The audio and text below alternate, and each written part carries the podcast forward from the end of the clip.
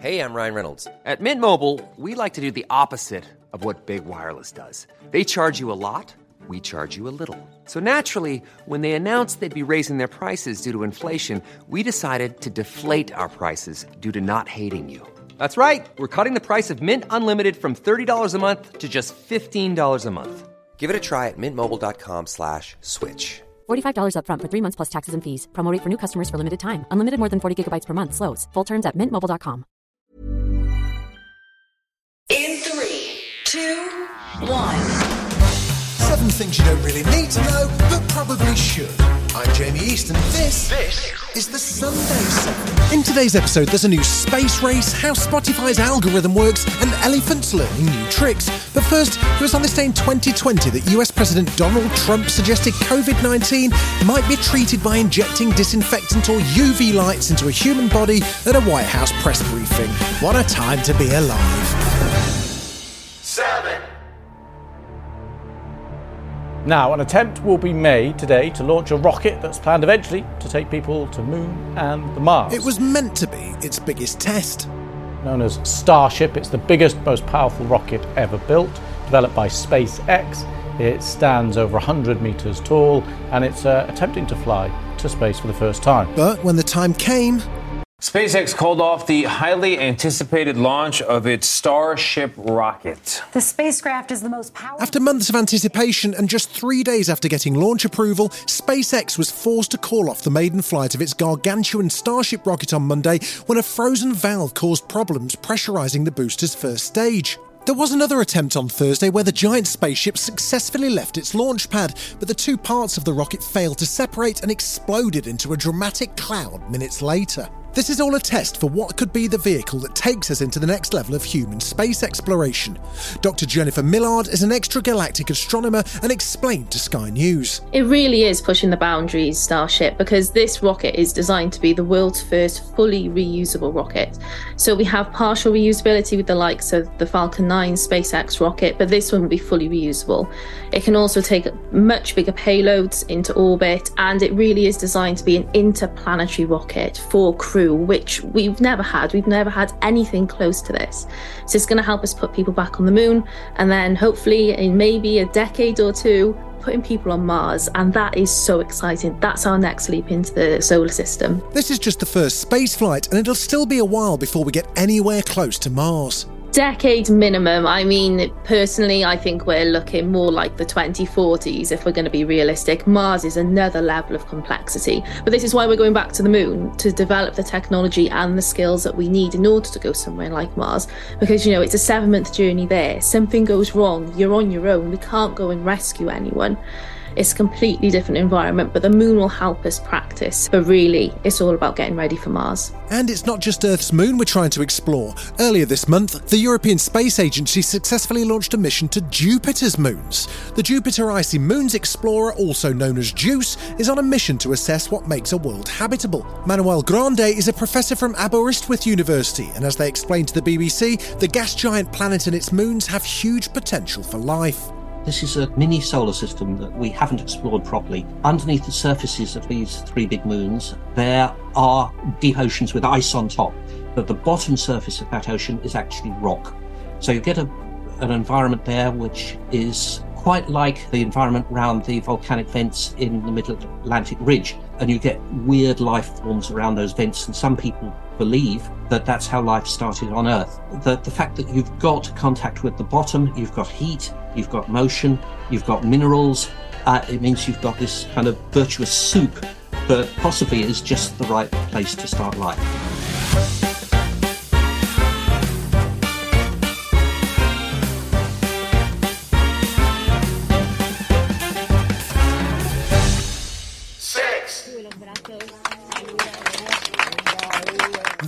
Moment Beatriz Flamini, a Spanish mountain climber, emerged into daylight. She'd spent the past 500 days isolated from the outside world in a cave 70 metres underground. Smiling and blinking as she adjusted to daylight, she was welcomed back to reality by family, friends, and well wishers. This was all part of an experiment to study extreme isolation in what could be a new world record. She was monitored remotely by a group of scientists who were under strict instructions to leave her alone. When she went underground, the world was still in the grip of the COVID pandemic, and she now emerges into a very different world. To keep busy, she exercised and knitted hats to keep warm while making her way through 60 books and a thousand litres of water. When the 50 year old entered the cave, the Queen was still alive, there was peace in Ukraine, and she was only 48, leaving her with a lot to catch up on. In a press conference, she said, No lo sé. I don't know. I'm still stuck in November 2021. I don't know what has happened in the world. I've come out of a cave, I've ridden in a van. I have no idea what's going on. For me, it's still November 2021 and seeing everyone in masks. For me, it's still COVID. While we wait to see if she's created a new world record, there were more important matters that Flamini needed to attend to, like a nice hot shower. God, I bet that felt good. Still to come on the Sunday 7 Google AI mission and the world's first digestible battery.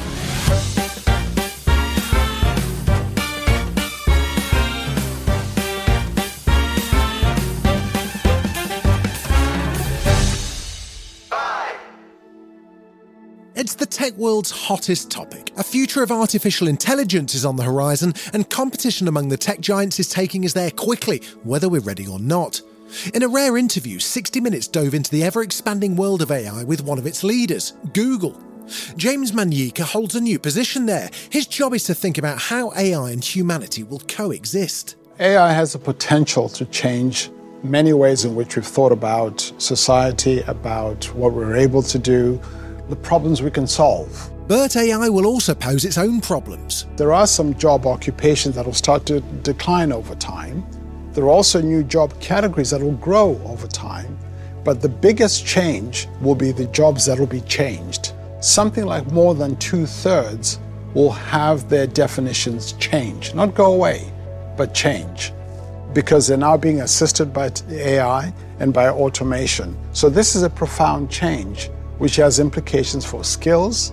How do we assist people build new skills, learn to work alongside machines, and how do these complement what people do today? And Google CEO Sundar Pichai agrees. AI will impact everything. So, for example, you could be a radiologist. If you think about five to 10 years from now, you're going to have an AI collaborator with you. It may triage. You come in the morning, you, let's say you have 100 things to go through. It may say these are the most serious cases you need to look at first.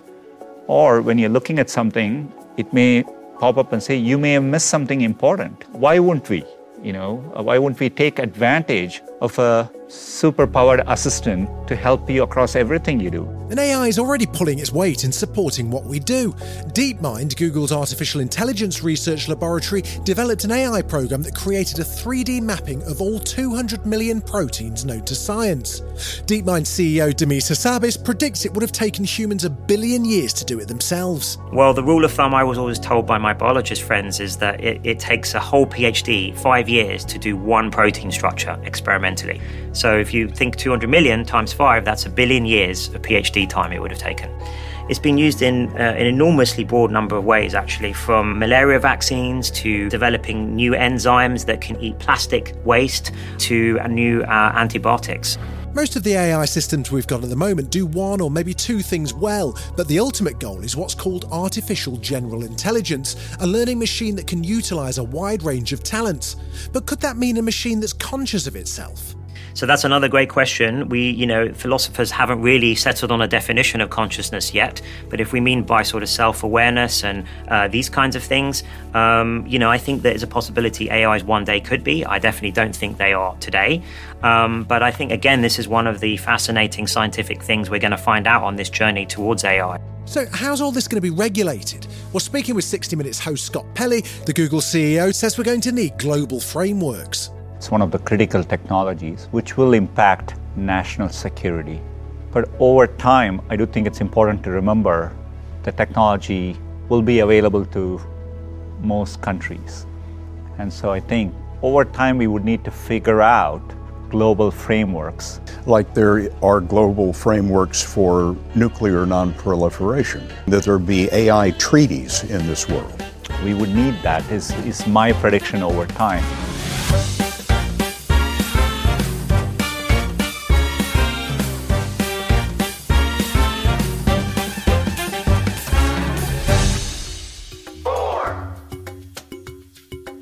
Researchers at the Italian Institute of Technology have created a prototype of an edible and rechargeable battery made entirely from food products. The core of the device is represented by a couple of electrodes, basically.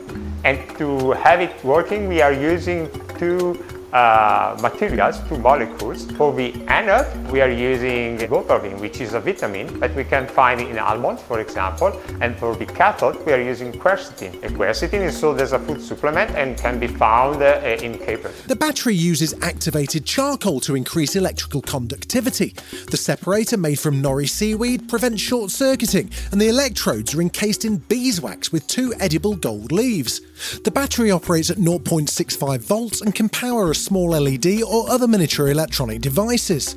Researchers hope the edible battery could revolutionise ingestible medical devices and have a major impact on diagnosing and treating gastrointestinal conditions, as well as monitoring food quality. An edible battery allows us to ingest, for example, a, sensor, a sensing system, and degrade it into our body, like food, after it has performed its function.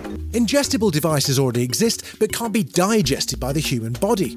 But the Italian Institute of Technology says their new development can be completely digested without any health risks. Still to come on the Sunday 7, how Spotify's algorithm actually recommends you music, and banana loving elephants are learning appealing new tricks. right after this. Hey, I'm Ryan Reynolds. At Mint Mobile, we like to do the opposite of what Big Wireless does. They charge you a lot, we charge you a little.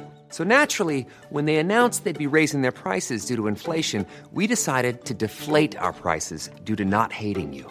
That's right. We're cutting the price of Mint Unlimited from $30 a month to just $15 a month. Give it a try at mintmobile.com slash switch. $45 upfront for three months plus taxes and fees. Promo rate for new customers for limited time. Unlimited more than 40 gigabytes per month. Slows. Full terms at mintmobile.com. You're listening to the Sunday 7. Follow us for your weekday news espresso, or even try our Ireland edition. It's in all the usual places.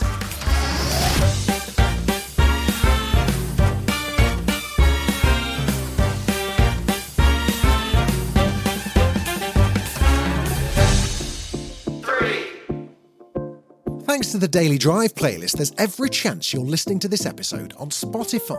With 500 million monthly users, Spotify is the world's largest music streaming service. It's known for its personalised playlists made with its recommendation algorithm. They weren't the first to use analytics to do this, but it was the way in which they combined techniques to make them feel more lifelike that was cool. It starts with a process called collaborative filtering. This is Zaid Sultan, Vice President of Personalisation at Spotify, breaking it down for the Wall Street Journal. Collaborative filtering looks at the pattern across all of this data and tries to understand when do tracks happen to be playlisted together very often. You can think of it as building a map of music and podcast, which means that these tracks go together according to the way users have playlisted them and listened to them. But recommendations based purely on collaborative filtering aren't perfect. For example, during Christmas, Mariah Carey's All I Want for Christmas Is You might get put in a playlist with songs like Silent Night. Silent night. Even though they sound nothing alike. To prevent them ending up on the same recommendations, Spotify adds another layer of analysis called content based filtering. This algorithm gathers metadata like the release date and label and does a raw audio analysis. It uses metrics like danceability and loudness to describe the sonic characteristics of the track. Uptown Funk, for example, has a danceability score of 0.856 on a scale of 0 to 1. Don't believe me, just watch. What a tune. Content based filtering also takes into account cultural context, so that means studying the lyrics and analysing the words used to describe the track in articles and blogs. These techniques aren't unique to Spotify, but industry experts say what sets them apart is the amount of user data they have and the products they create from it. And this is just the beginning of AI at Spotify. In February, the streaming service joined the recent buzz around it. I'm X, and from this moment on, I'm going to be your own personal AI DJ on Spotify. The DJ gives the algorithm a human voice and offers listeners additional context around a recommendation. The company is also exploring reinforcement learning, a technique that would allow the recommendation system to learn automatically based on feedback. It will help with the diversity of their recommendation, it will help with the longer term retention, and we're trying to push the state of the art in each of those, introducing new technologies, new capabilities, and bringing new experiences.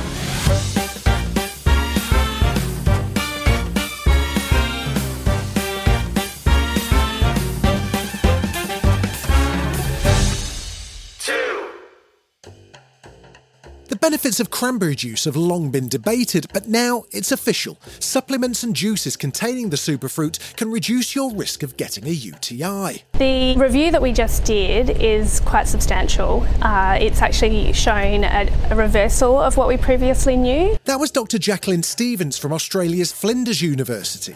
Researchers there have found the chance of developing a urinary tract infection is reduced by more than 50% in children or people who've recently undergone medical treatment, and by 26% for women who regularly have UTIs. The active ingredient in cranberries is an antioxidant called PAC, and that, that prevents the bacteria from adhering to the bladder wall. The last review in 2012 was inconclusive, but that hasn't stopped doctors from recommending the delicious juice. The next step of the research is to find out how much cranberry juice to consume and when to reap the most benefits. We do need to wait for other clinical trials to be done before we can update this review again. Bye.